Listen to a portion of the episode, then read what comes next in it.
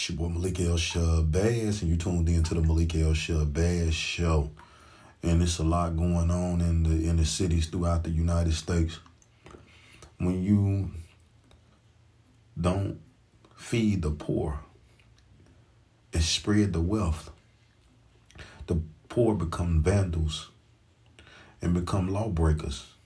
And where there's no structure, there's lawlessness. And this is what's going on throughout the country lawlessness because there's no jobs for the poor. We got to get together and come up with a common design because if we don't, we doom and we're going to fail and we're going to repeat the same cycles that has always went on. Shabazz.